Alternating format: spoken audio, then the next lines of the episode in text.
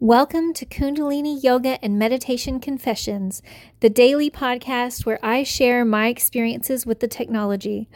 My name is Ananda Savitri Kaur, and I'm a Kundalini Yoga and Meditation teacher in Dallas, Texas. One of the Shabads, which is like a passage from the Sikh scripture, the Siri Guru Granth Sahib, it's called So Purkh, and Yogi Bhajan recommended it for women to recite 11 times a day to elevate the vibration of the men in their lives. Some would say to attract the perfect divine masculine, um, which I think I've seen one testimony of that. But um, generally, it's it's sort of hard to decipher what's really going on here because we know the truth about Yogi Bhajan now. But um, these four Shabads that make up So Purkh were written by Guru Ram Dass. And Yogi Bhajan had a special devotion to Guru Ram Dass. Um, he was the the guru of miracles, and he's the one that we call on when we need miracles in our life.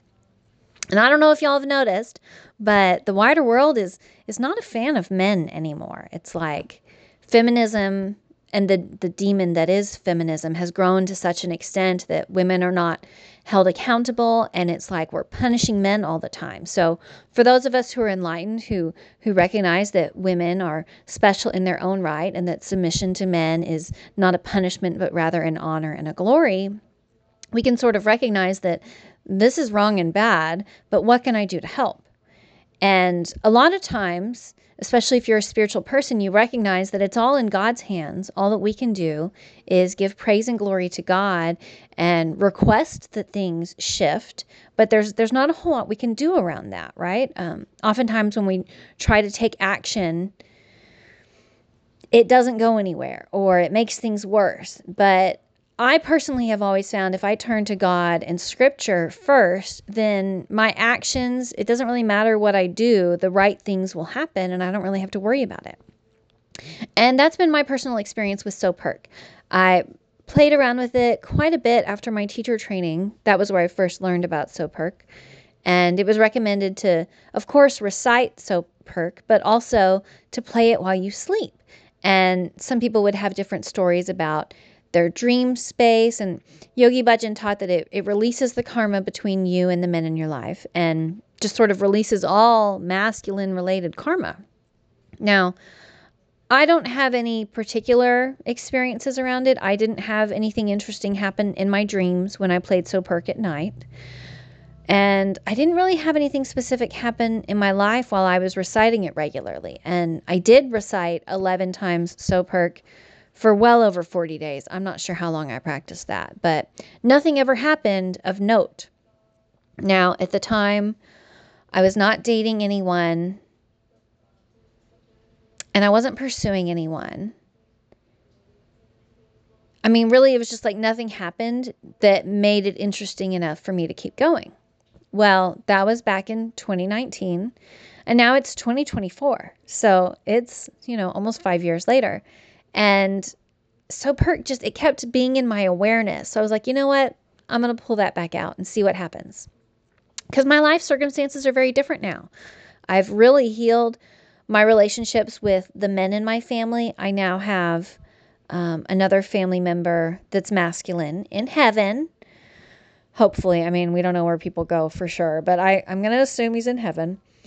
He, he's returned to source. Let's call it that. I have a, a masculine family member that has returned to source. So, with the understanding that I have of spirituality, that means I have someone petitioning for me on the other side, right? Someone that's much closer to God now than I can ever be in my physical form.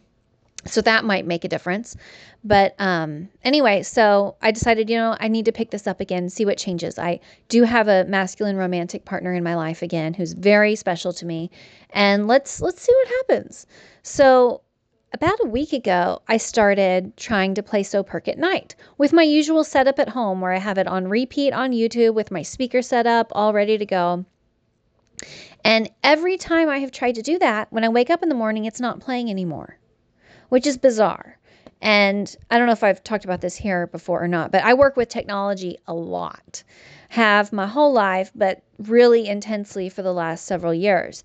And what I've noticed is that negative spiritual forces use technology to inhibit the good. What I mean by that is, I mean, some people would say there's like demons in the technology and that there are demonic designs and symbols in computer chips. I don't know how true that is, but I wouldn't be surprised if that was true because there have been prophecies around technology and dark forces, and they appear to be true. I mean, we look at what has happened with our devices like TVs, radio, I guess, to some extent, but especially cell phones. Like, they can definitely be a portal to good, but so much more a portal to evil. Like, it can happen without you even noticing it, right? So I, I'm sort of someone who's always playing with this concept of there might be demons coming in through our electronic devices. So all the more reason to ensure that the things that you're bringing into your home through your TV, the things that you're bringing into your experience through your mobile device, make them pure, make them holy, make them spiritually positive, right? Why not? Why not try to make things better, right? So, um, now that I'm recognizing that I'm I'm definitely battling some sort of a spiritual negative force that's trying to stop me from ac- accessing So Purkh, which I just wanted to ease myself into it. Like listening to it when you sleep, it's totally mindless and it's a great way to pick up a new practice before you dive into it. And I wanted to get a few nights of sleeping with it under my belt before I started reciting it again, but clearly that's not going to happen. So I'm picking it up again and I'm going to be reciting it 11 times today. And I'm going to be doing a 40 day practice of it to see what's changed and what can change in my life with this practice. So, a little bit about So Purkh. If you read the translation of it into English, there's nothing really specifically in it about masculinity or femininity. It's sort of the same vibration of Japji, where it's just praising God and sort of recognizing that humans do all of these things trying to get close to God and and not all of it works. You know, you you can do all of the quote unquote perfect right things, but at the end of the day, all that stuff seems to in some ways mostly build up the ego. Um, however, we sort of know that reciting scripture that is in giving praise and glory to God, that always has a positive effect, um, at least on our psyche, if not our energetic vibrations. So I'm not totally sure. I, I would assume that with other things in Kundalini Yoga, that Yogi Bhajan received a vision from Guru Ram Dass that told him this is what this Shabad should be used for.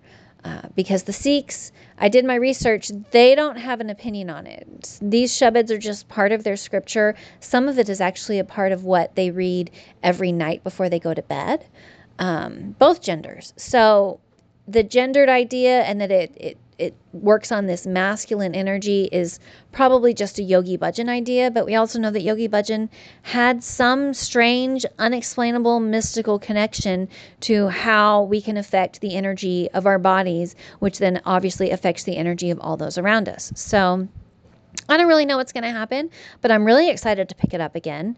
Um, my favorite version is on YouTube by Niranjan Kaur Khalsa.